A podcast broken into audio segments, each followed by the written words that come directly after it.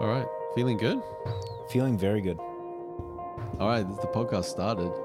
It's Not started. again, not yes, this again. Yes, it started already. Gotcha. I love it. This is unsettling. I don't like it. Settle in, baby, because this is the new format.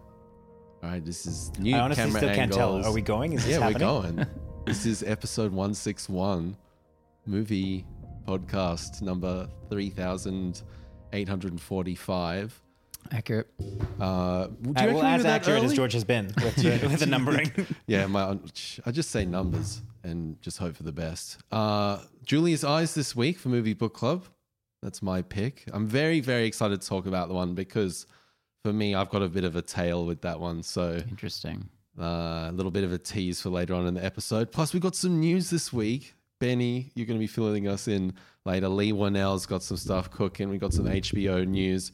Can't believe this has kind of been a bit of a sort of wasteland the past, God, what, quarter of the year. Not surprisingly, though, I mean, considering. Um, Very and understandably.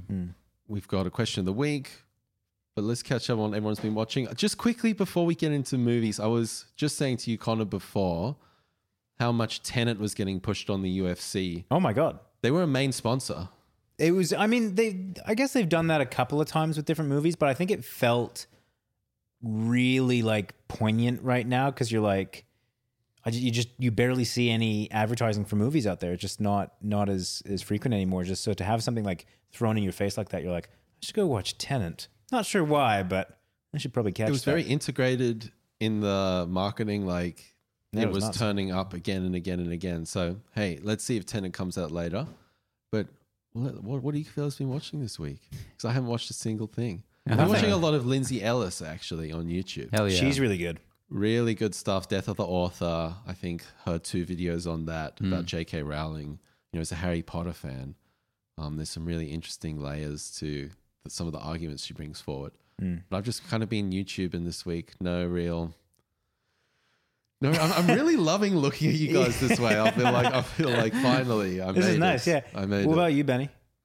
Um, so I actually haven't been watching too much either. I've been reading a lot. No, you haven't. Whoa. No, you haven't. I have. Wait, reading Like what? words?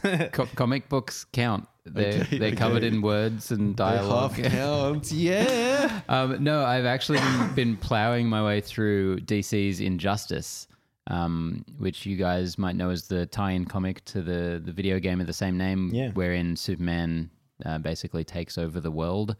Um, it is uh, it's really really dumb.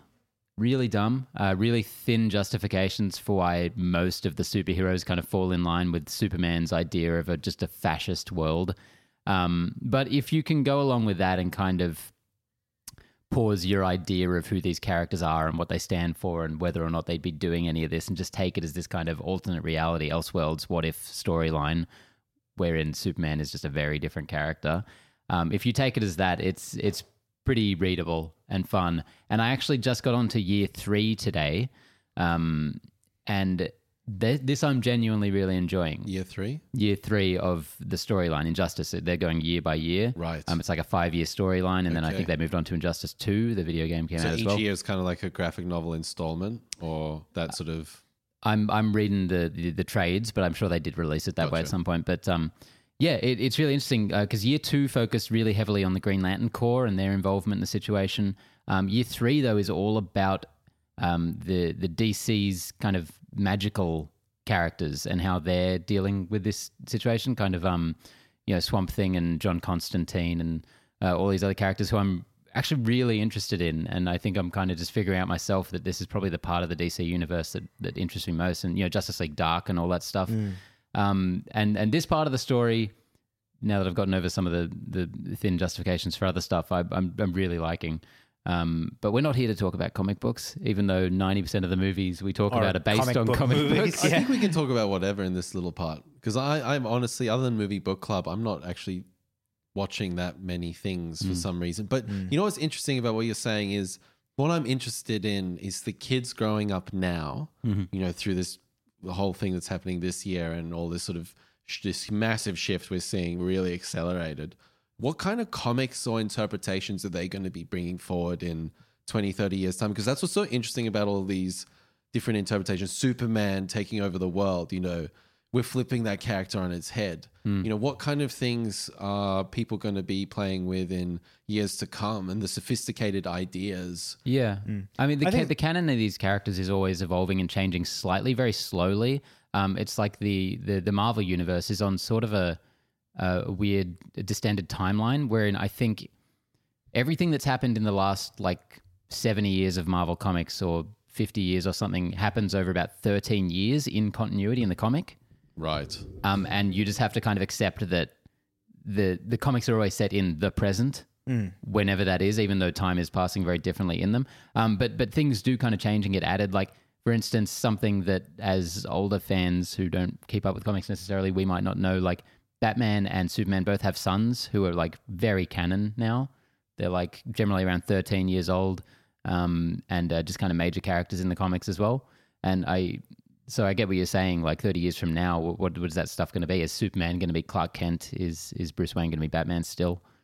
But even just like what what issues or what what sort of the nuance of the just the you know like everyone's influenced by their surroundings, right? And that's why we see these themes come through or hmm. ch- generational changes or little waves of hey, this school of thought was coming through at this present time. Punk in the 70s or 60s hmm. in, in the UK, that was sort of like thing of that. So yeah, I'm curious to see. You know, it's a very nuanced conversation that we're having now, um, and it, uh, and it seems to be that you know that'll seep its way into the next generation Hmm. even more. Um, let's see, let's see. You know, stay tuned. Twenty years. we'll check I, back I, in. I guess my concern is that like things are moving so quickly that it'll be interesting to see how the literature catches up, right? Because I mean, if you look at like in the last more has happened in the last like two centuries than the last like you know two millennia, totally. right? Like yeah, that's obviously a bit of hyperbole there, but like I, and to be fair, Batman comics from two centuries ago are really are boring. really No, different. but So, like- evidently there was there was like more people on Earth in the past like twenty or fifty years than there were ever before.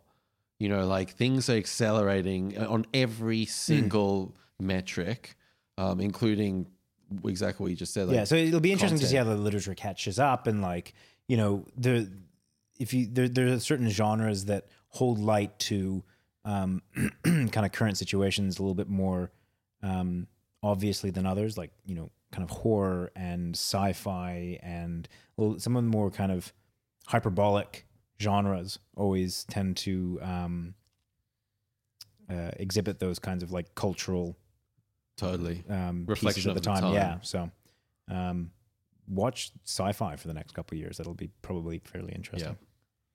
Anything Comic, comic books are always really interested in tackling kind of the issues of the day in the in a way that their adaptations really aren't.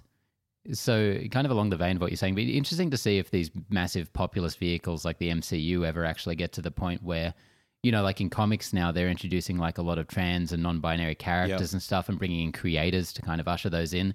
Whereas the movies are still lagging really far behind in in terms of representation. Don't you think that's because of the model? Like the model of movie theaters is like mass audience. Yeah. So we want to mm. offend the least amount of people. Mm. Like the the more people in the cinema, the better. Mm.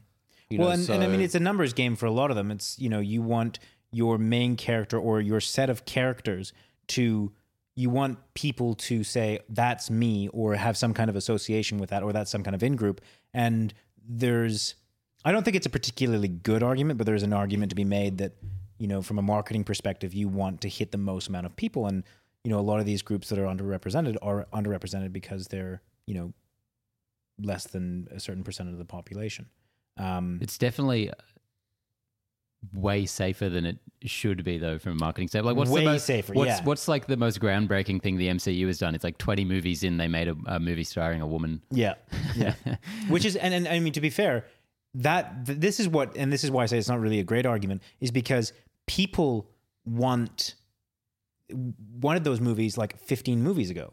Like the amount of people that wanted a um, Black Widow. Black Widow movie, and and and you know, for the people that think that that you couldn't have made a good Black Widow movie, bullshit. Number one, they're doing it now. Whether it'll be good or not is is, is a hard Yeah, hard sell. yeah, but I mean, you can make a good movie out of just about anything if you've got like good writers and good directors and stuff like that. It's Mm. you know the, the you know the materials there and all that. So yeah, And they always get financially rewarded for pushing these boundaries. Black Panther, Captain Marvel, Yeah. like And, and boundaries. I'm not saying the- they're the- pushing boundaries necessarily, but a black man on the screen. for them, you know. Yeah, the yeah, yeah. investment for a uh, you know Mm. a comic book is much less than.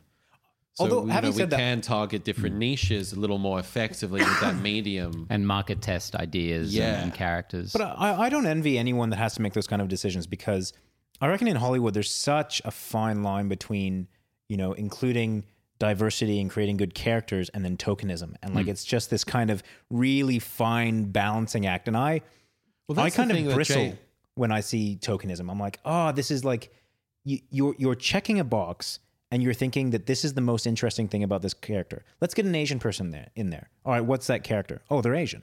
Let's not like that. That's a terrible way to define a character. Or let's have a certain amount of women, or let's have like a certain amount of minorities in a character. Like these people, that shouldn't be what's interesting about the characters. Pretty easy generally to tell the difference, though, and I think people do see through it. yeah, I, I think some. I think some people. But there's a level of to one or the other. cynicism like that a lot of people have. That's like, oh, Black Panther. They're just they're you know they're just they're they're They're trying to hit the diversity card Yeah, and it's like, like well, we need that. Like, there's a real case of we need to see, we need to have conversations about different cultures. and that was an different awesome movie. Like that was an awesome story. And like the more we can do it, and without getting to that Mm. tokenism thing, um, that's where we need to be. And that's it's a very where is tough that? one. I- Where I- I is think- that? yeah. But you know, like what's interesting, write good characters. again, actually, I, I will say that. Just write good characters, and then and then let the, let the characters. and, and but let people from different cultures and different backgrounds tell their story, Yeah. and those those different conversations will come through those characters. If the same people are telling the same stories, that's where we get to Mm. where everyone's fucking like when we're watching adaptation. I was like, wow, every there's fucking every everyone's white in this, you know, and it's like it feels from a different era. But what I was what I was think, going to say is um that Lindsay Ellis podcast, um sorry that Lindsay Ellis episode where she's talking about um Dumbledore and how he's she said after the fact um he's gay, and I've always been one of those people that's like that's a really good thing, but then she said you know like but he's not in the text. Like if she was dead like she's doing all this work after the fact. You're you're like it's not in the text. Like so she's sort of reverse engineering this thing to appear almost like virtue signal signaling without actually committing it to ink Mm, getting all these points, even though That's it's literally not in the story. it's literally not in the Yeah. story it's not referenced in the story but it's like oh here's this detail that appeals and is like part of this You're new so wave brave, of JK. conversation You're so brave So putting your neck like, out on Twitter like that. oh, I'm looking at it in such a different way now. That's it. I mean, that's interesting because like it. On the one hand, I I I still do like that as a as a kind of thing of he's never given any kind of sexuality that I can speak of in in the text, right? Like he's never said that he's gay or straight. It's just kind of he he's Dumbledore, right?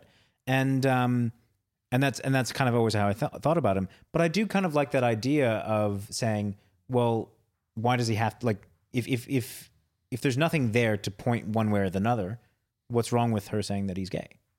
I mean, it it, it kind of makes there it, it allows for a certain amount of normacy, I suppose, of like just if you know that you don't just assume perhaps that he's straight.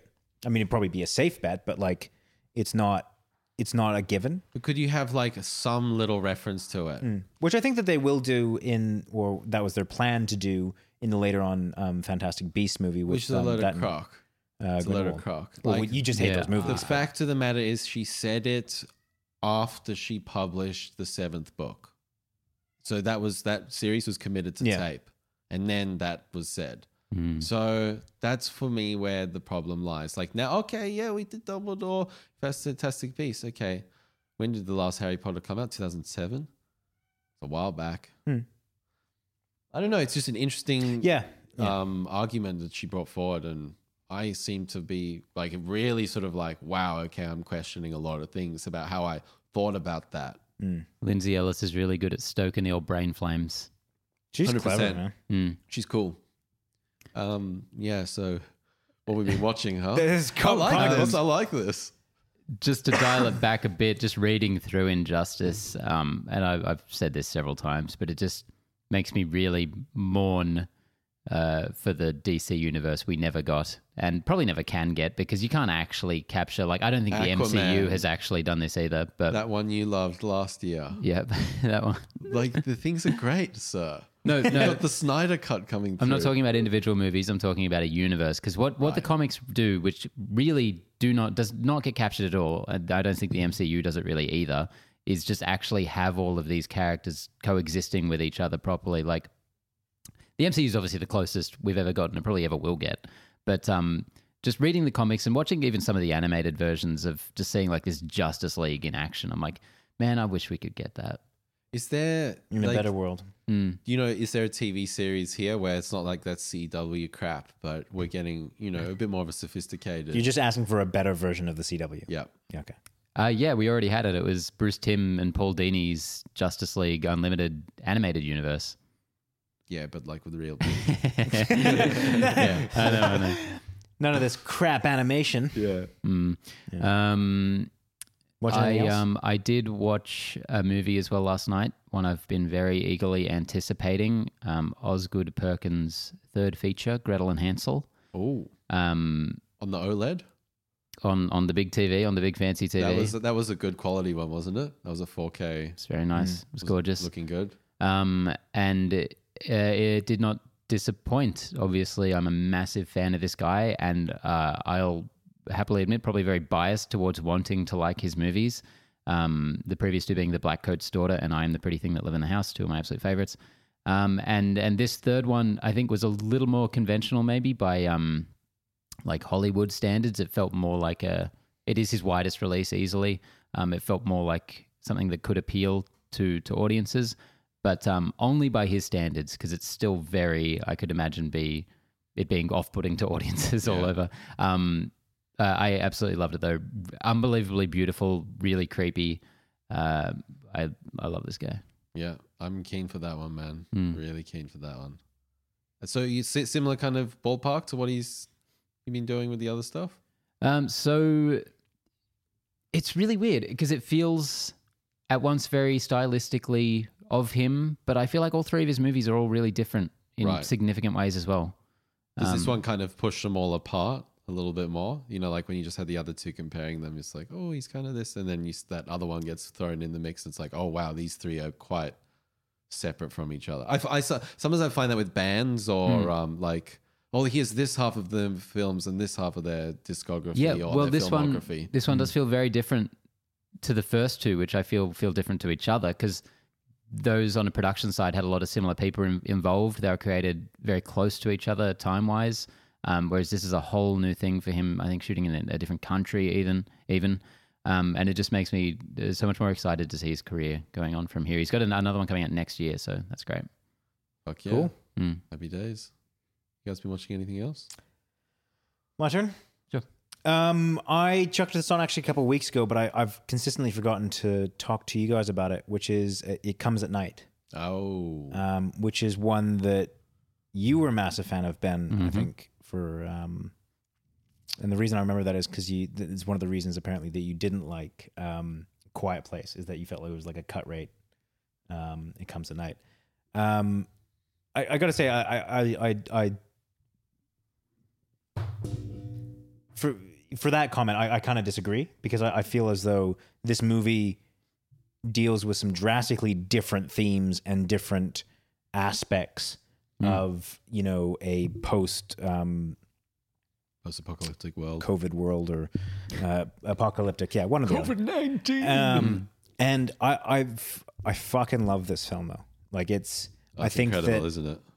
just the in all honesty just the the analogy that it is drawing or the, or just the the kind of exploration of that paranoia and what what are you willing to do and the kind of zero sum game that that can that can lead to um i think is is honestly it's so well executed And the um, trust, the trust for your fellow man. yeah, and and it's it's kind of one of those. It's it's like that.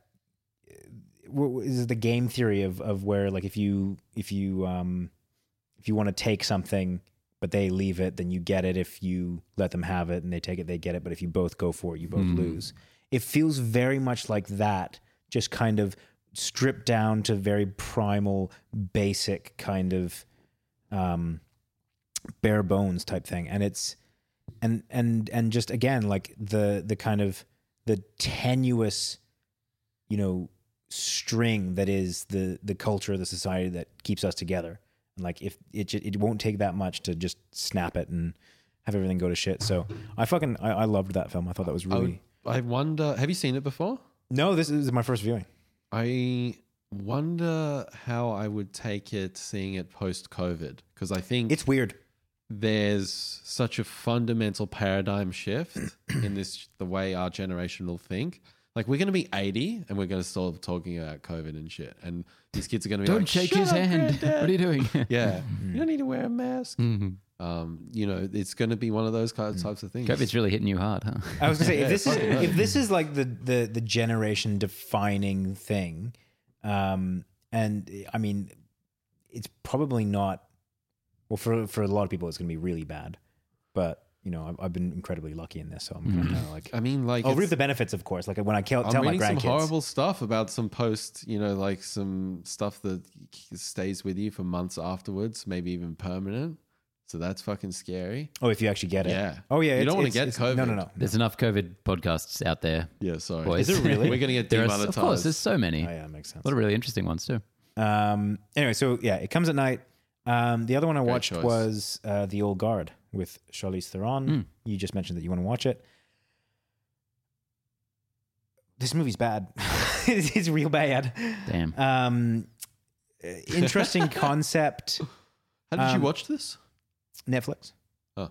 It's a Netflix release. Yeah. That Um. makes sense. I just What's the general premise here? So the premise is that there's a, a bunch of warriors that are more or less immortal. Um, and it's kind of in modern times, and some of them fought in the Crusades, and some of them were older than that, and All right. um, and all you need to know is that they go into battle with assault rifles and swords.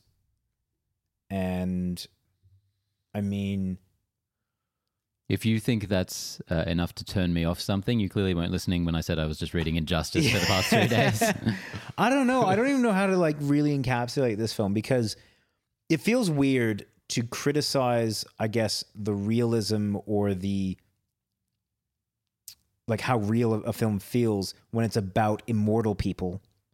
But I think that there is a fine line between like I'll give you a really stark example. The- There's a scene where a bunch of people just unload, like just with with, with um you know assault rifles. They just you know they Oh, okay. yeah yeah. said that's all right, really glad that I finished off that, didn't you? um, and the, there's there's a shot of like all the casings, you know, dr- you know when like people reload and like casings, The, but the classic Matrix shot.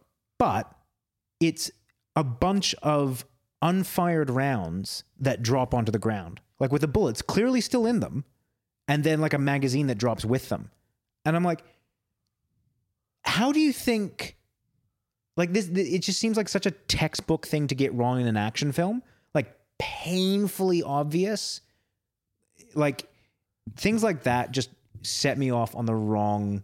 I know. I can just see you sitting there being like, "Does not compute." But I mean, I was like, it was It's just funny. I think across different timelines, those you can get away with certain things. Like maybe in the 1950s, you could get away with being not technical. Like you look at the amount of work that goes into like John Wick, with how much these guys train. Like the reality, everyone's a lot more conscious hmm. of the reality now. completely hmm. So ridiculous film. Maybe 20 years ago would have been Yeah. cool, but now your expectation, your knowledge, like it's not satisfying you right now. Yeah, and I mean, like when you have something like John Wick, which is, as a premise, again, fucking absurd.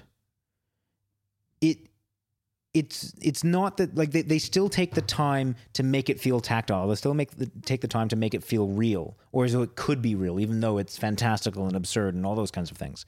Um, and then and then this one just it just it didn't do that. Like there was just there was like you know when you see a sword Sounds awful. that bends like Oh, yeah, mid yeah. mid like shot and you're like oh this is just we like go. kill me now um credit where credit is due It's called fencing. Yeah. credit credit credit uh, Charlize Theron is uh pretty cool in this um in fact I'd say most of the actors do a pretty decent job. There are some pretty like stiff dialogue lines and and very by the books, um, uh, you know, kind of storytelling in general. Um, for the people that I, I looked at some comments um, about it afterwards, for the people think that this is John Wick level action. I mean, you got to get out there and see more movies. Like this is this is a You got to get out of there and see John Wick. yeah, exactly. I was like, what are you talking about? Like, John Wick is on such a a, a, a different par than this movie. Um, the movie does kind of dip into what we were just talking about. That like, I think it's dangerously close to that kind of tokenism, um, in in certain aspects. Um, not enough to like hate the movie or anything like that, but it just it kind of does dip in that area where you're like, ooh, that's close. Um, but yeah, ultimately, I, I I really hesitate recommending this movie to anyone. If you if you like those really kind of B grade horror or not horror uh, B grade um, action films that Netflix seems to be putting out like a couple times a year, this this would probably be that that would create or that would satisfy that itch, essentially. But if you're looking at anything more than that, stay away.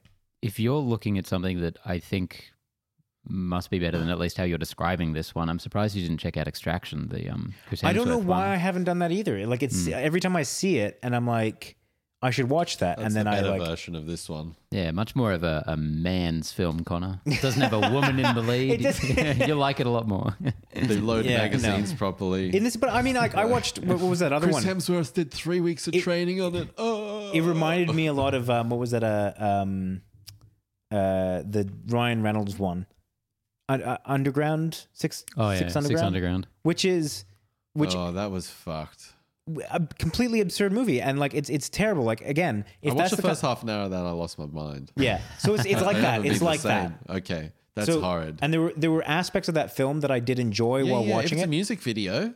Fuck Exa- yeah. awesome, Three yeah. minutes of my life. Great. but overall and they touched on the problem with much, old guard is they much. touched on some concepts that were actually pretty cool and i was like ooh this is like this could be explored this could be interesting and they had an awesome uh, monologue from um, i always mess up his name chiwetel um, no Chiwetel Ejiofor. Ejiofor? is that how you No, is that actually Ejiofor. Yeah. Ejiofor. is that actually Yeah, how yeah. you say his name Chiwetel Ejiofor.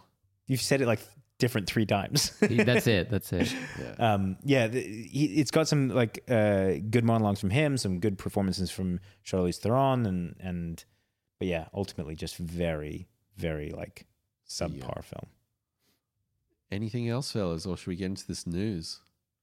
Um, I've only heard pretty much good things about that movie, so I'm gonna have to check it out. and That's why I was back, so I weirded out. Like I looked at the the um, Rotten Tomatoes comments and like oh like on the reviews, and everyone's like raving about it. Like you know, people were on Twitter were being like, "This is the best movie ever since John Wick." And I was like, "Did I just watch a completely different film?"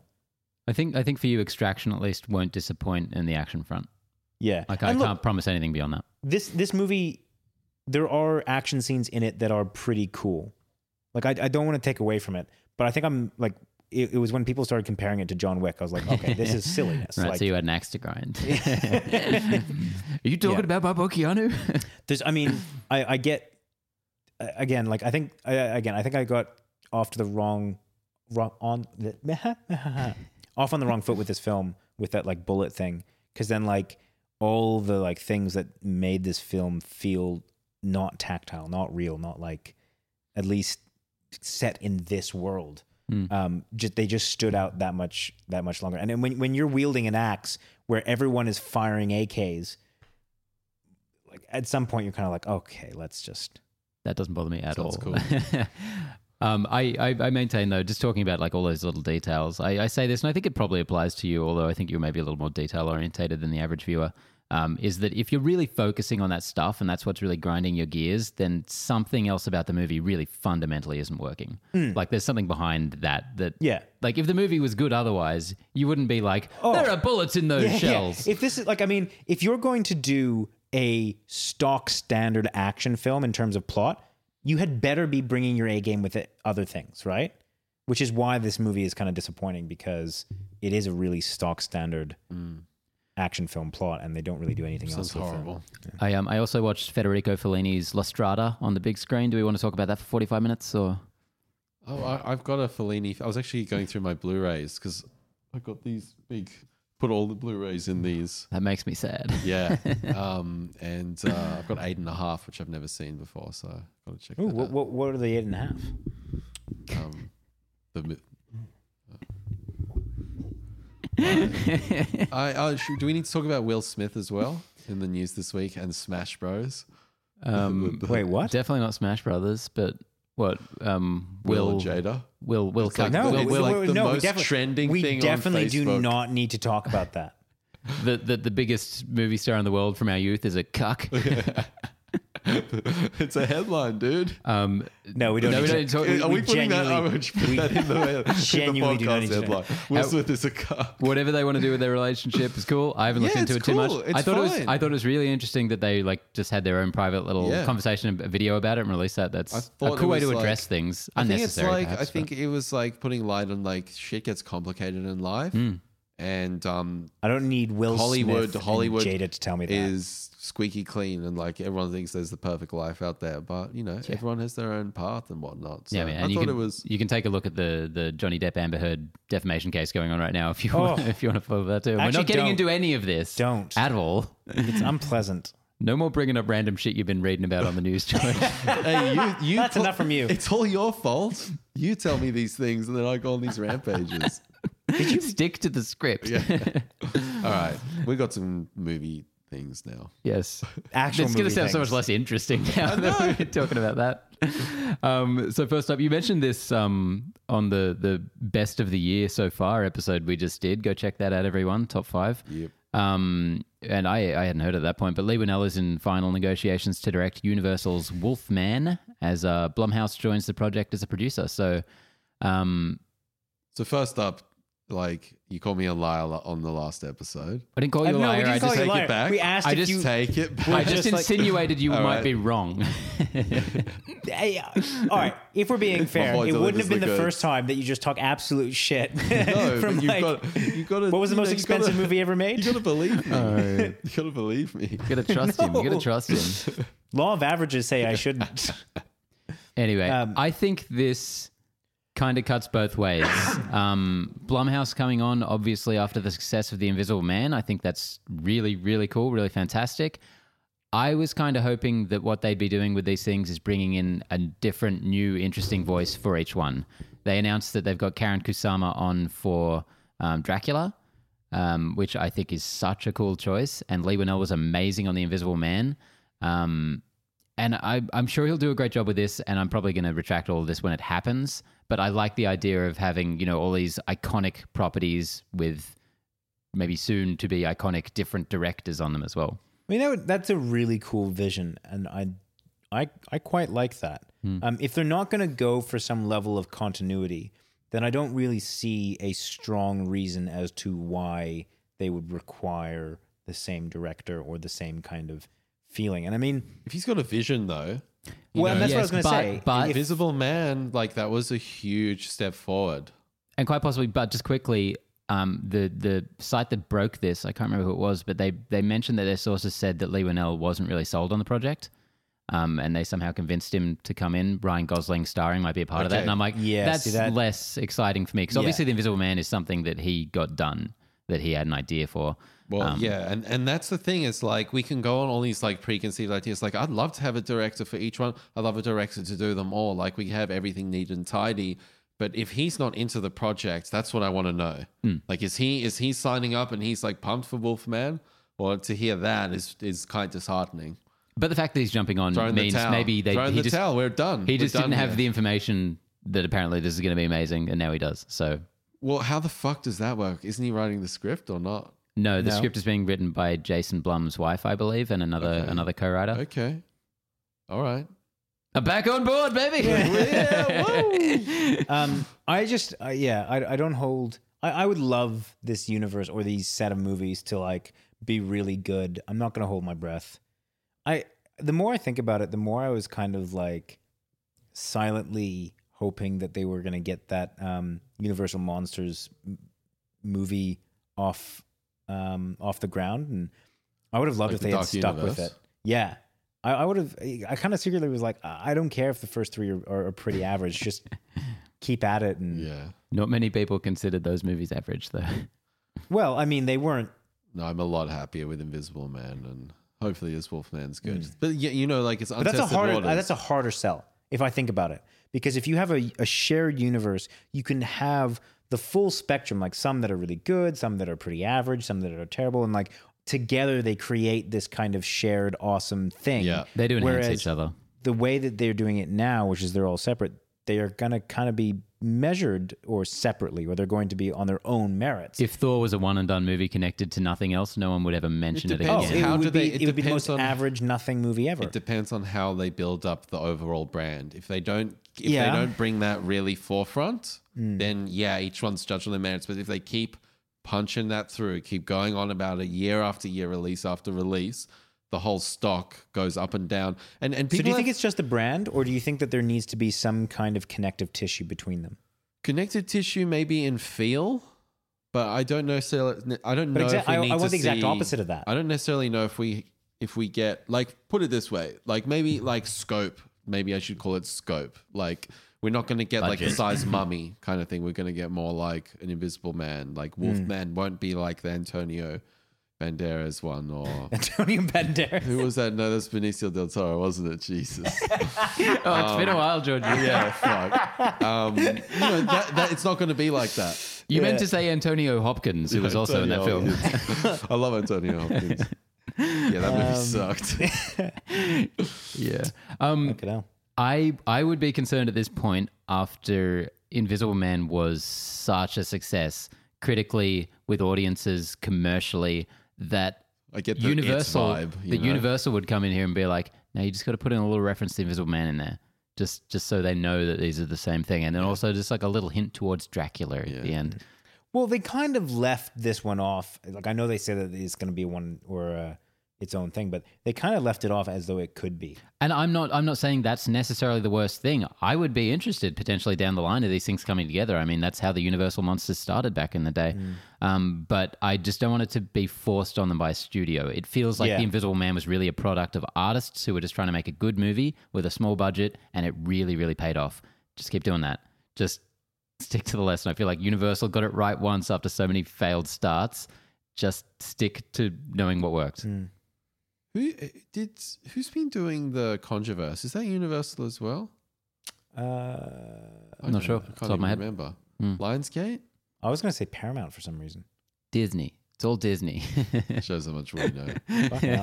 We've just lost our podcast. Get back to. Will Smith's and cuck. I'm an expert in that. Yeah. oh, that's.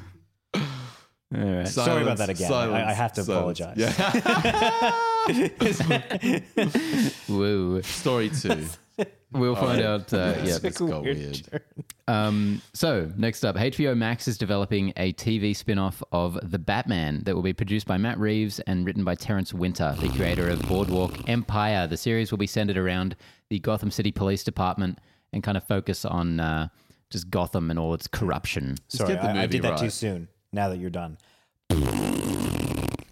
Cool. Um, How insightful, man! Like I- that's some just like- I just think that's shit. a really boring take to have Yeah. on something that we know Yeah. so little about. My, all right, The so this creatives is, involved are so interesting. this is this is my my this you're cynical. You don't take things. On I their am own merit. cynical at the best of times. Um, but for this, I kind of feel like uh, this universe feels as though it's it's almost oversaturated. And I mean, anyone that was worried about the Batman MCU, The, DC? u- the, univer- the DC. universe of the movie that hasn't been made for, for yet? Batman in general, like I, I, my, my, We need more Batman, in my opinion. You- yeah, this is my problem. I don't need more Batman, and uh, and and even off the off spurts, off spurts. Is that even a word? Stick with offspurts. Offshoots that are that are happening now. Like, well, didn't didn't they just have like the didn't Pennyworth just just come out now? Yeah. like that's that's that's an That's actual CW, thing now. that's CW. That's- but I mean, it's, it's all like it's it's it's just like it's it's Pennyworth is amazing. It has a six Is it season really? deal, yeah. fuck you. That's I, I don't think even the studio that made Pennyworth has seen Pennyworth. but like This we, we, we have Matt that. Reeves, it wasn't, isn't it called Gotham? Isn't that pretty much what you're describing? Um, so Gotham is a series that got made.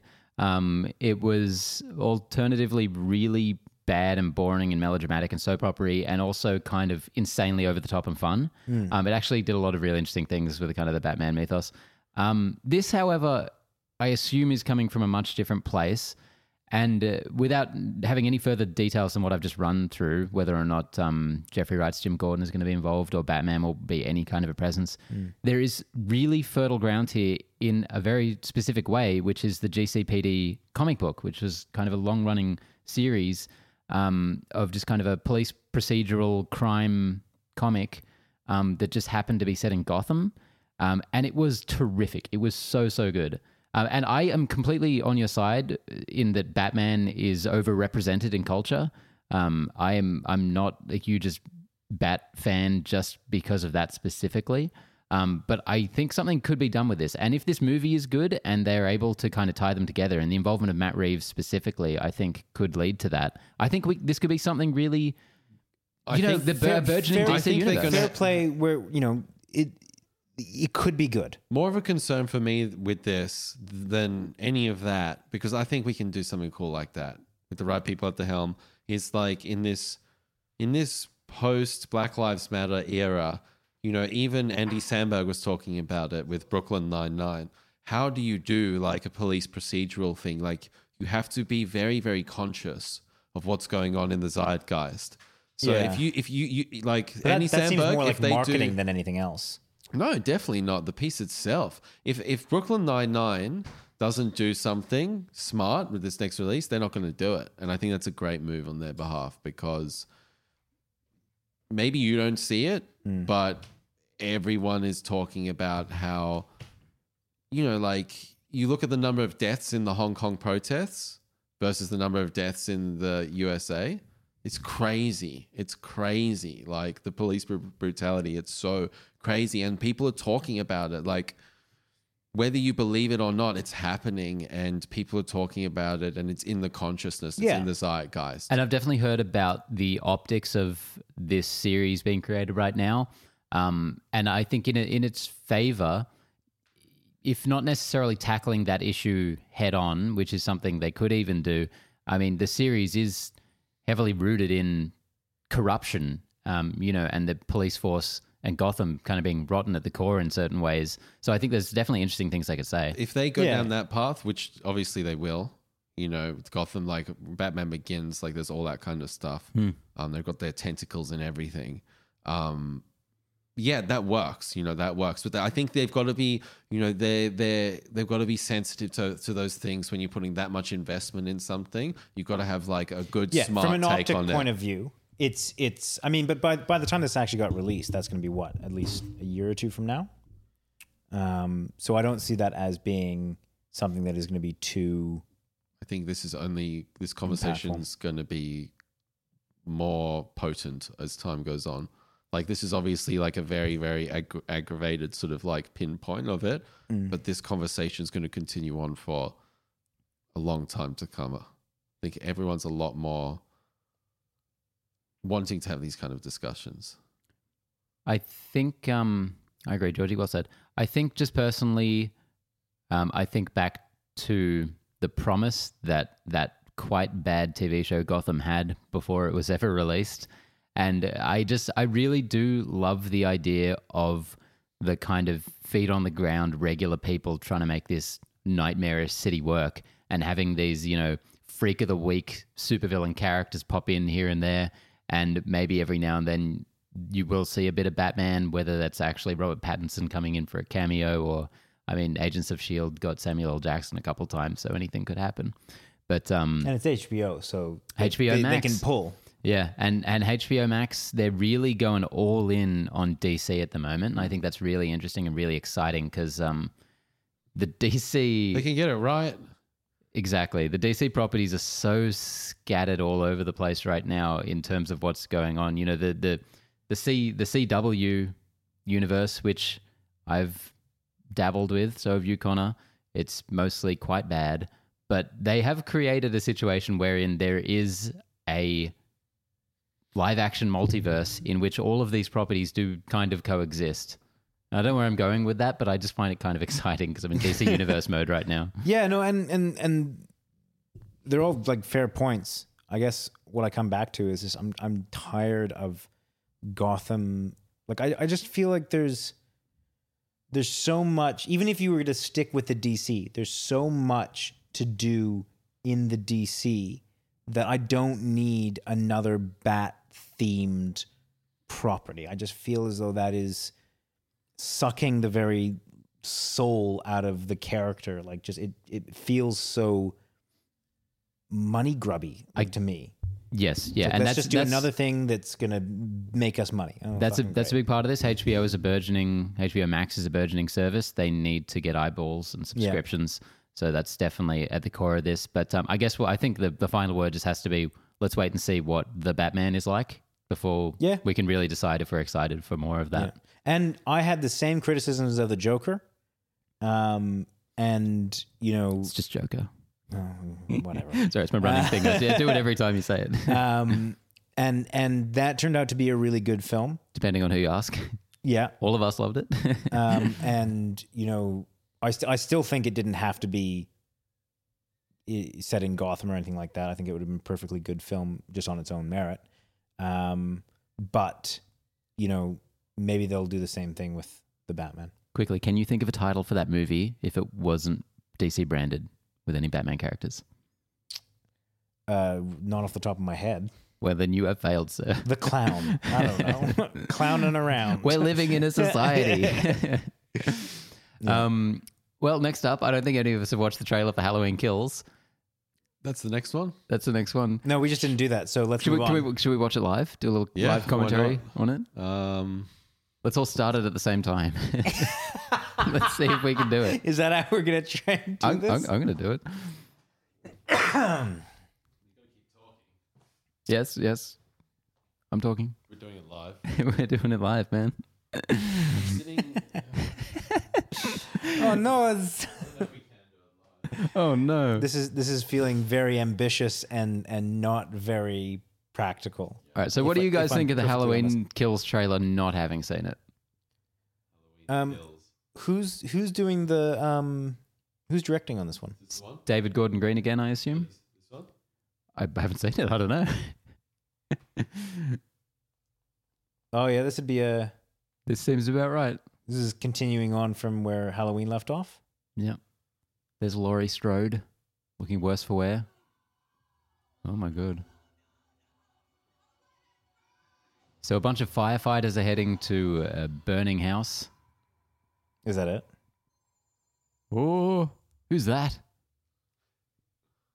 Okay, that, Michael Myers is there. that worked out quite well. Yeah. Well, we, we, we managed it. I know it was riveting, but That was, it was Um, stressful yeah, well well done, guys. I'm I'm proud of us.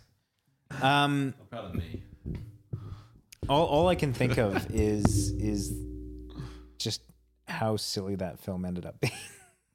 the end. I love that movie. Yeah, I I, know I you thought do. it was the a, fact fan, that you a fantastic you hated role makes me it reversal. even more. I didn't hate it. I never you said I hated did. it. You did. Why do you think that anytime We I have can a see it criticism in your of eyes. anything, You've got hateful little eyes. Why do you have to add little? Why, why is that a necessary part of that?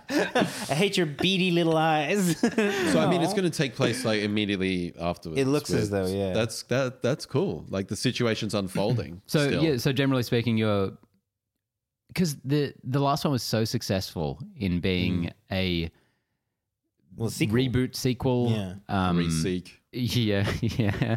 Um, that kind of kind of tied off the franchise in a fantastic way. Do you have any trepidations about them revisiting it again? Most definitely. But I think if anything, it chapter two has told me is that I can compartmentalize this shit. like when I was a kid, I used to like, uh, the third one's no good. Uh, you know, now I'm just like, life fucks up. You and know, I, and you- I still enjoy number there's a one. bump or I in the still road, enjoy, yeah. I can still watch number one and get a massive kick out of it. And I say, see you later, number two, in chapter two. I'm not going to watch you ever again, probably. That's how I, I approach definitely, I, things. I can almost. so if you that. Halloween Kills isn't as good or it's a train wreck, Hmm. I have no problem. I mean, if if if bad sequels or prequels were Wouldn't be the first time issue- it happened. Yeah, I was gonna say know? this franchise is like how how many like Halloween films are there? Like, and and there's varying levels of quality and The one thing I will so- say that I think is the only minor concern here is the fact that I'm pretty sure Halloween 2, the original one in like the 80s, was the situation unfolding still. Hmm. So it's exactly the same kind of thing where it's kind of continuing on. from where the last last one left off immediately. What I would love is because the last I could be wrong on that. I could be completely wrong on that. the last Halloween was their second attempt at Halloween two. Yeah, after Rob Zombie. So it'd be awesome if this Halloween three was terrible, and then they made a new sequel to that last one, just to make the most convoluted movie franchise ever Just made. keep I'd fucking- you know what? Why not? if, if there's any Fuck franchise to do that, this is it. Just Yeah. keep trying it until you get it right. Hmm. They've already they've already like broken through that seal. Yeah, Like, just the fuck it. sky's Just be the like, limit now. and then and then you know how with the Star Wars universe you have you have people that say this is how you're meant to watch it in Mm. this sequence or all that. Then the whole debate would be what sequence or what timeline do you watch this Yeah. in and like. Yeah. Oh, fuck! I would love that. And then some madman in a hundred years will make a new movie that makes them all canon somehow, and they all yeah, weave yeah. into each other. like a like an Endgame esque time travel style. Halloween Endgame, where the characters are just traveling through each different Halloween continuity, Yes. Oh my god! collecting Michael Myers masks. yes. And none of the time travel makes any sense whatsoever. Not at all. Yeah. uh, all right. Yeah, I'm pumped. Let's wait and see. pumped. Um, and finally, in the most exciting news of the week, um, Tron 3 is happening, starring Jared Leto. yeah. I didn't see that one coming. No, Who- so who it's is- like they took a really they took a really unlikable franchise and a really unlikable star and just bashed them together and hope magic happens. I I got like I, I really don't mind Tron 2. a lot of people really dig it. I I know think Jay from Red Letter Media loves Tron 2. Mm. I mean, he knows exactly why he loves it. Like he, he's not kidding himself. Like it's not like a nuanced story or something. No, it's not. Yeah. Just loves the atmosphere, loves the music. The whole thing has just got a cool vibe. Mm. And that guy, I can't remember his name off the top of my head, the Oblivion guy who's doing Top Gun Joseph 2. Kosinski. Kosinski. Dude, Kosinski's got some fucking visual, like, Yeah. he's got some, like, Mm. detail thing going on that's crazy cool. Yeah, I mean Tron Legacy has some of the best and some of the worst visuals ever, but that's not Kosinski's fault. That's the de aging on um, Yeah, That's yeah. ambition. Jeff Bridges. Yeah, And a couple flew years too, too, close early. to the sun. but I mean, and it kind of works right in the fact that it's a video game. Like, Yeah. yeah, but not in not in the remember the flashback at the beginning. Yeah, that- that that's- shows him like leaving the sun in the real world. It's like, oh no. Like, oh, that's um, and that was actually That that, was me kind of early days of that de aging Yeah. Mm. kind of thing. That was probably one of the first ones I remember watching, being like, Whew, wow. Um, so the the Disney rep who kind of announced this, he did mention that they really want to get Daft Punk back, of course. Yeah. Yeah, um, you and that they want to get Joseph Kosinski back as well, which I think would be a cool choice. Um, have either of you guys seen Tron? Yep. I watched it in class one time and I was so s- wigged out and I didn't know what the fuck was going on there. Yeah, I've ne- I've never seen it, and I don't think I could. I don't It- think you should watch it, dude. That, yeah. I mean, it's Just not, watch the clips. I don't want to do Don't that. even watch. Yeah, don't even watch the clips. You've seen the honest. light cycle clips, right? Just yeah, just that's it. yeah. Just Be read done. the Wikipedia. It's- Be done. Skim the I, Wikipedia. I'm glad that I watched it when I was a kid and I was able to kind of absorb it in a more, Less not- critical way. yeah, less critical, like more kind of naive, wonderfully ignorant way. Mm. Um, and and that kind of made me appreciate Tron a little bit because I'm like, oh, that was I remember watching that as a kid, and like I get to you know, um, I, I but even even then, like I'm as someone that is probably more happy with Tron two than most. I was never like, oh, I really need a Tron three. Mm. This seems somewhat unnecessary.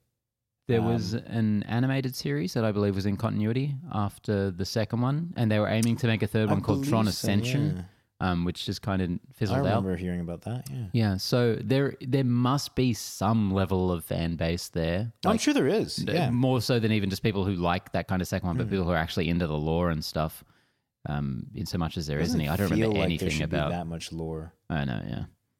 But um, let us know, anyone out there, if you're really into Tron, because clearly we three are not. And in in Tron, not just in terms of like I liked the movies, but that you're really like I don't know. If Tron is your thing, That is Yeah, a keen dope for another one. soundtrack, though. Oh, That it is. is. amazing, dope- yeah. incredible, absolutely incredible. Yeah, it's really cool.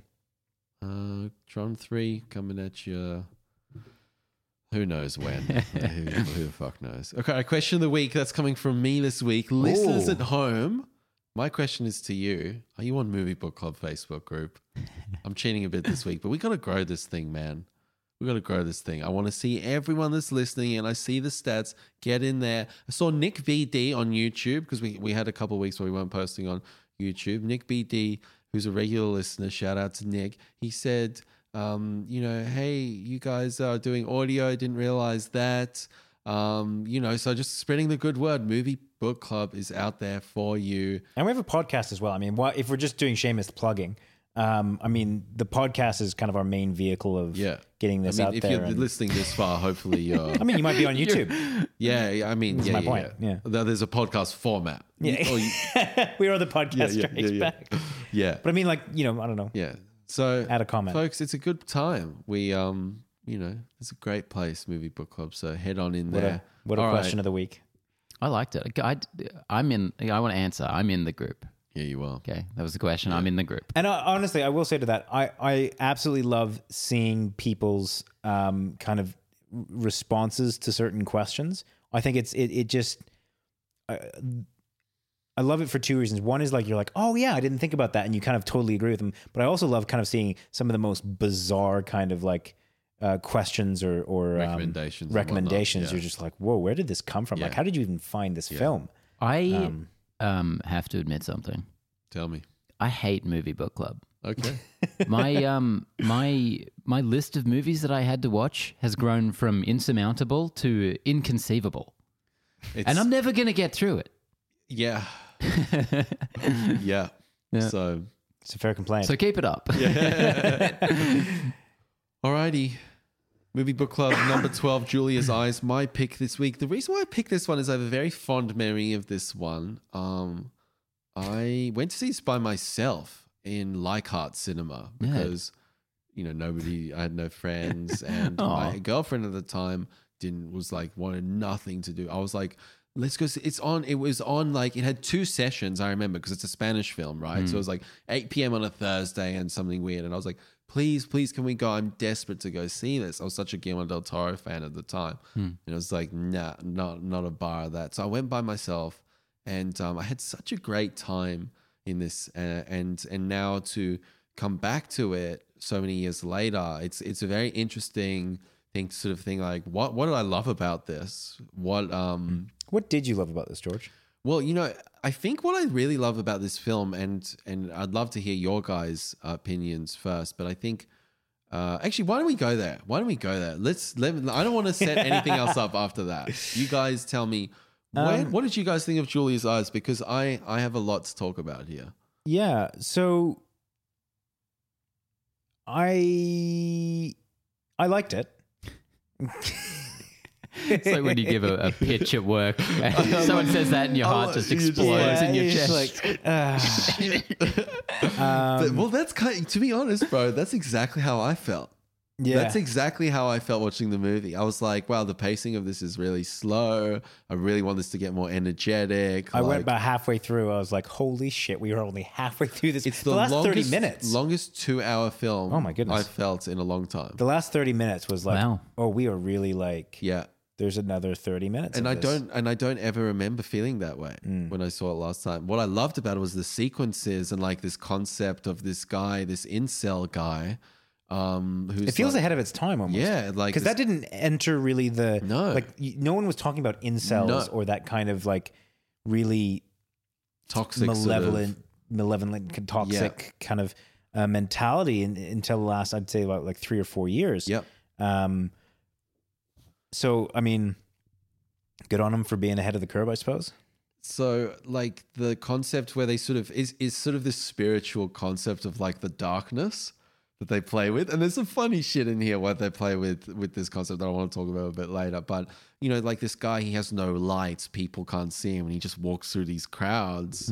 He walks past people that are actually looking for this guy. I I, I just love that concept, you know. It it is taking that kind of um, horror analogy type thing, um, and just being really Literal with very it. literal with it. extremely literal. Yeah. Um, but I did kind of love that, and I also thought that the way what what what really I remember from this film, I think I think the strongest part is the in her apartment, in sorry, in the guy's apartment at the end, where um the little girl is there, and she, you know the whole sequence. The whole film is her basically kind of losing her eyesight to the point where she has to have this operation. She has the operation, and then the sequences after that where you don't see anyone's face. The way that's all shot, I think. Very that cool. sequencing is really cool. Yeah. So what really struck me about this movie, and I went in with zero knowledge and no expectations. I did Same. think I was probably watching some kind of uh, ghost story because Del Toro is as a, just a producer of this, but he's very fascinated with the supernatural, and I feel like the other point of comparison I had was um, The Orphanage, Yeah. um, also produced by him, a Spanish language. Well, I look film. at this in the orphanage as like a little sort of two piece. Um, but but what I found really interesting about this and really relevant to me this year is you know this is a movie about this like um, this psychopathic dude with severe mother issues going around killing pretty women. Um, Wait, why is this With- so? with uh, there's an admission coming um, with you know kind of interesting techniques filmmaking techniques at play um, just all kind of a slow burn all really hinging on the suspense um, is it just felt so extremely uh, hitchcockian Yeah. um, and I've I've been I've mentioned on the show a couple times I've been watching through um, Hitchcock's movies Oh, yeah. Thank one goodness. one one a week every week uh, at the cinema that I work. Um, so I could see how this movie could feel um, maybe a bit slow to to some more modern eyes, but um, just kind of once I caught on that I felt this was really riffing on on that sort of thing, and there's like such a specific like homages in parts to it to stuff like Rear Window Yeah. um, at the end. Um, I, watching it as like a modern version of one of those was really interesting and rewarding. Yeah, and it's definitely much more of a thriller. I was sort of expecting so. more of a horror. Hmm. Um, and then upon watching it again, it's it's definitely a sort of yeah, it's got that Hitchcock like. There's sort of these sort of little sequ these sort of little mini arcs like Psycho. The main protagonist goes after the first thirty minutes, spoilers, and then this whole other story unfolds. There's kind of like a few of those little sort of chunks to this film, um, that you know, I I I I, just thought they could have been just a li- little bit faster in some bits. You know, let, let's let's get to the meat because when it gets to the meat, it's so good. Like those opening sequences, like where she's at the graveside and then she's sort of saying the words, and then the the hand on her shoulder. Oh, he's over there. You know, it's fun. It's actually funny watching how that's done because she's It's like doing this really earnest thing. Yeah. Husband's behind her. He decides to fuck off and go speak to the gravekeepers over there while she's doing her thing. Hmm. And then this guy turns up. You know, it's like, I don't know how to describe this because I don't mean it as an insult, but this movie was really earnest um, and a little melodramatic, A little? and kind of yeah, and, Very. and, and kind of funny for it, mm. yeah. but not in a bad way at all. That- that ending It's, sequence- it's going for it. You know what I mean? That Like, ending sequence was very melodramatic. Like this almost was like a love story kind of mm. I interwoven was with like, a is this, thriller. what, is this what all like romantic films are in Spain? yeah, that's, So, a, that's like- a, like, being it's just a Spanish love- feels like? Yeah, yeah, yeah. oh, Dios mío. yeah, yeah, like so Mi it- it- amor. it- that yeah, hundred percent that earnestness, but it's kind of gets a bit grating in some parts, like when they, she keeps having this really long-winded um, stories about her and her husband and stuff, and it's like, come on, let's show it, don't tell it, let's go. But that's the decision that was made, and that's the story that they told, and there was obviously a, an intent there. Yeah, there was there was for points against it, and these aren't actual points against it. This is just context for me watching last night. Um, Gretel and Hansel, um, Osgood Perkins, the director, his stuff is just so pared back, and there's just nothing unnecessary and nothing over explained whatsoever. Um, so to see something more conventional like this, which is very much, um, you know, more of a, a mystery suspense story, um, that gets every every beat is kind of ex- explained, but in its favor, um, I as a as kind of a twisty narrative, um, there were many points where I was just inadvertently kind of picking where it might go or what might happen, and I don't feel like it was doing anything either too ridiculous or too stupid or too obvious. Mm. Like all of the plot points felt, you know, suitably engrossing as it went on. Yeah, and that's what I, I think is so strong. The overall direction of this film is very well done, and the sequences like the rope the way she walks with her hand on the rope to the other house. Like there's a lot of cool, fun visual. Uh, the, it the flash. It you know? reminded me so much of um, Gore Verbinski and David Fincher. Um, the look, and that might just be the kind of the greenish Oh. filter on it. Yeah, but, it's got that um, blue filter, doesn't it? Yeah, but it, I, I had such a feeling of um, The Ring, which I kind of just watched this year yeah, for the first time, Hundred percent. and um, Cure for Wellness, Hundred percent. Oh yeah, yeah. um, and just sort of like Fincher's like Seven and But Gone even Girl. like and you know when you rub your eyes and you get those sort of crazy colors and whatnot. Like I thought the way the swirliness of how they did her losing her vision kind of it's the closest that I've seen that visual Hmm. representation of that, which is almost impossible to kind And from a concept level, I thought it was really cool. I mean, just speaking about the um, the eyesight, I th- thought the the visual shots of her losing her eyesight were Yeah. very effective. But just on a on a concept and a, a like a mechanism or a or um, a way of of kind of progressing the you- story Yeah, and yeah, that's that's a cool way to do it. yeah. I I, was a bit about the- confused about them going like she's blind, she's not blind, she's blind, she's not blind type thing. I was like, Yeah, this seems a bit like all I'm, over the I'm no but- scientist. I don't know about the veracity of blindness attacks, but Yeah. um, you go with it. It's it's Yeah. introduced very early in the movie. And also, and- was the hus- did the husband cheat in the end or no.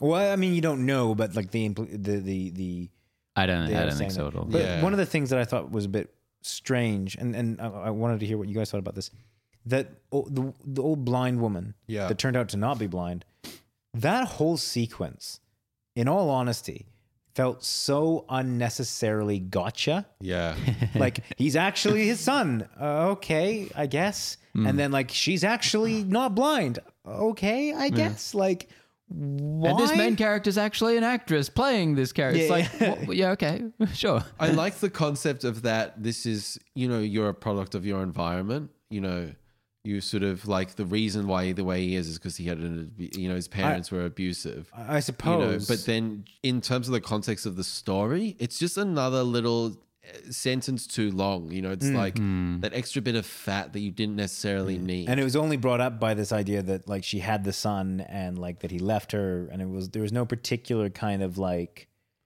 yeah, it was like it didn't feel as uh, though and then she turned out to be like she went from zero to 100 like she was like old sweet lady to evil you know witch Yeah. out of nowhere with no real kind of like yeah, there was no kind of like kicker to it, was there? I think it was all worth, it was all worth it for like the injection in the eyeball that which um, it followed wasn't shortly. even I, that gnarly if i'm I honest no, but I thought it was really well done. Like Oh, it looked I was like, that looks great from a technical point of view yeah. yeah, and I think that alone, like it didn't need to be gory or anything. I just Yeah. think that alone in this Scary. this kind of um, you know, not over the top world. Not well, in Mm. some ways it was, but um, I'm like that that is effective. And then of course you've got the um, I thought this this killer was like just really lame, and I thought that suited the character because, like you said, incel, like kind of a loser. Like he was struggled at climbing over a van, and he got taken down by a, a little knife to oh, the leg. But then also then he also he also had the superpower to just like stab a girl through That's the head literally into what a I was wall. about to Yeah. say. I was like, "Oh my god, is it like oh, it is a supernatural film? That like he's def- apparently Oh, I think- invisible slash." I'm like that. That's that. That's fine. That, he can yeah. do that now. That bit where he takes the knife out and the body just slumps down, I was like, wow, that was perfectly Mm. I done. yeah, that whole sequence I thought was fantastic. Perfectly done. I love the reveal of her in the yeah, wall. awesome concept of like her like playing that she's Yep. blind and that. Um, but like, yeah, I just that um And how she fell in love with Ivan. in like a week. know, It's like, okay, yeah. Forget my dead husband. you are now Forget my. him, porque. Yeah, Why, so why are we Russian now? What happened? yeah.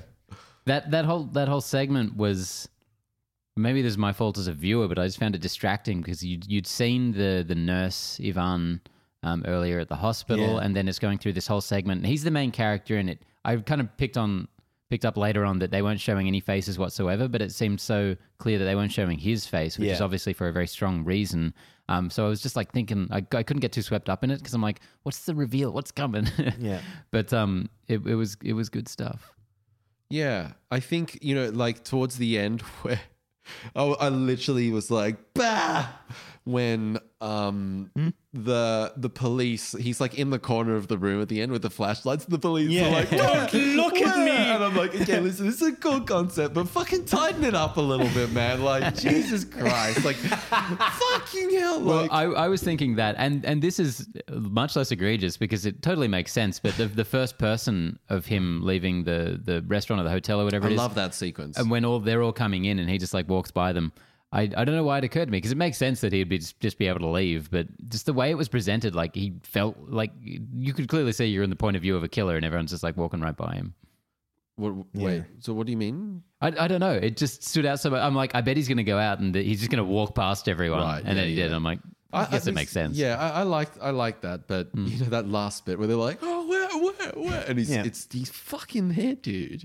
But yeah, I, I, I, I don't want to hop on it because we, we are have addressed this, but like the inconsistency of his powers slash his relative ability to do things Yeah. seems like all over the place. Like totally. when he was like when he was running down, cool, uh, cool sequence.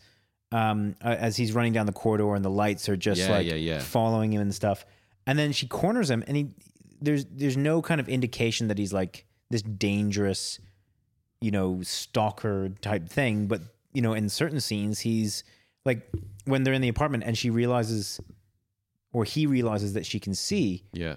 I was like, well, I don't know, knock the dude out. Like, do something. Like, Yeah, I was like, throw the boiling water on his face. Yeah, like, oh, it's like- and it- smash his brains in with what's happening right now? Like, Like, that's my plan. That's my plan. Use That is it. good. I was just so happy it didn't go down the route of him drinking the tea that she switched. Yeah. Because I'm like that. Like, why would it didn't happen? So it's nothing to complain about. But it, I'm like, why would he drink tea at all in this situation where you have one poison tea and one? 'cause, Yeah, you know, why- in why movies, take the happens with risk? things, It's like just don't drink it. But he didn't. So I thought that was really cool. no, all I'm thinking about is um, Emperor's New Groove with the poison, the poison for Kuzco. Kuzco's poison. But I think what was, well, I guess, what is interesting to me about this film is, you know, at that time, and you know, 2010 when this came out, this we weren't, we we didn't have Netflix. You know, I couldn't just kind of just consume this material. Like I couldn't just go download Julia's Eyes online. Like I had to go to the cinema and get it, and that made it that much more special. Mm. You know, and I think like with how consumable everything is these days you know the film's strength you know there's something about you know the kid that lived in the little town that had the little record store they had to go to and they you know there's there's some sort of i have some sort of and, like, yeah. romanticism about that I, I as i and- get older and you lose something, right? Yeah. Like I think to to further the analogy with music, you get a lot of singles now, like really quick, digestible, um, single pieces of music. Whereas you know, I, you obviously still have albums today, but it used to be a lot more about making an album Yeah. and presenting an album and like Well, yeah, Um, you've got those albums from your childhood when you would only get a couple that you hear the end of one song, and, you in my mind, I can hear the next song starting. Yeah. Yeah, But exactly. before I remember, I'm on shuffle on Apple Music, and it's like, oh, I'm listening to a different band now. Yeah.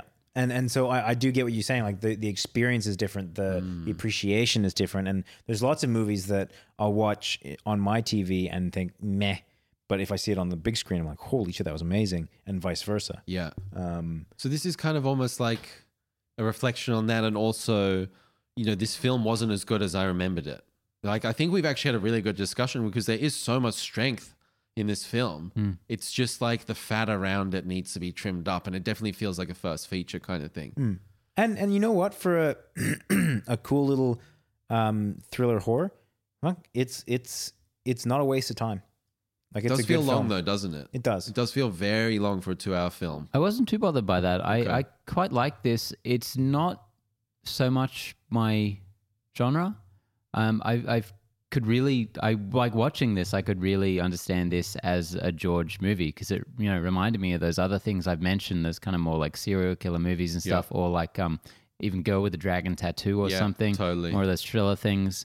Um, I I wasn't disappointed that you know that opening scene seemed so supernatural when she like shines the light in the corner or the lightning flashes and there's no one there. yeah Um, uh, but I, I caught on very quickly and naturally that that wasn't what was happening here. But um, a, as it is, I really think it's quite strong and, and polished.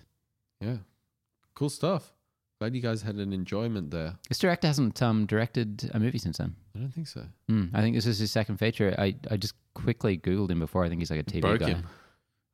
Broke him. This really well reviewed movie. Just fucking broke It it. fucking ended. No, honestly, man, like I'm just doing a little video clip for my band that's coming out next week, and it's it's a fucking there's a lot of work involved. Hmm. Like, and that's a two minute video. Can you imagine doing this? No. Like, oof. um. So, movie book club next week is by the fans Yeah. for By the fans, for the fans. And, we And- uh, we're in the rather unique situation where there's a dead heat. Yeah, but I think, I think, is it a dead heat because we got to remove our votes, right? Do we? Yeah. Well, do we're we? part of the, we're part of the group too. well, we are absolutely. We, we have get- the we have the most say in this because we have to watch them. do, and you get a week where you get to say. You know what I mean? Uh, We've uh, discuss, we've I- discussed listen, it. We've put it discussed a way. solution to this situation, and I Yeah, we feel like you're going off book now. Yeah, we already know what the solution is. I'm happy is. to do a double feature. Yeah, so we we decided that we would do a double feature. We got tied tied votes for uh, each of the two top films, so Yeah. I suggested we watch both. Perfect. I think we're happy with that. Cool. So Yeah. we're We've watching Starship Troopers, Paul Verhoeven, and we've got Sorry to Bother You. someone else. I think that we should. Um, I mean, this is for a future episode. I'm just throwing it out there. We should do a double feature, but that one that is like designed to be a double feature. I think that'd be really cool to. You like, guys have no idea. Every single week, I want to suggest at least two movies that are relevant to the To each one I other, yeah, pick. Yeah, I, have, I've like- tried to withhold. Well, hopefully that's where Movie Book Club gets to. It's like here's the main reading, and here's the here's the prescribed reading, and here's the reading. additional the yeah, supplemental extra credit materials. reading. I did that with Florida Project. Yeah, yeah, I- that's true. You did actually. Yeah, uh, Tangerine. I said Fair watch play. Florida Yeah. Project as well, Yeah. but That's true. No well, we've got some gonna Verhoeven, so you can go back to some Verhoeven. And sorry to bother you. I, I'm not sure what that person's done it, but listen, forget. I'm pumped to see that movie. You saw it, said it was very good. So mm, excited. I cannot wait to hear what you guys think of it. yeah, I'm keen. Double feature. Double feature. Stay cool, everyone. It's been a pleasure. See you later, Connor. Any final thoughts? No, that Any should just about do it. proclamations? Any final pro- proclamations, Benny? I like turtles. Oh yeah, that new Turtles comic looks cool. Huh? That new Turtles comic looks cool. Which one? The Ronin, where it's like the three of them have died and there's the one left. Jesus, I'm gonna have to look I this up. tagged you in this. What? When? Prove this to me. I tagged you in it. All right. We'll we'll discuss this off mic. All right, find out next time if I did tag him. All right, see ya. Bye.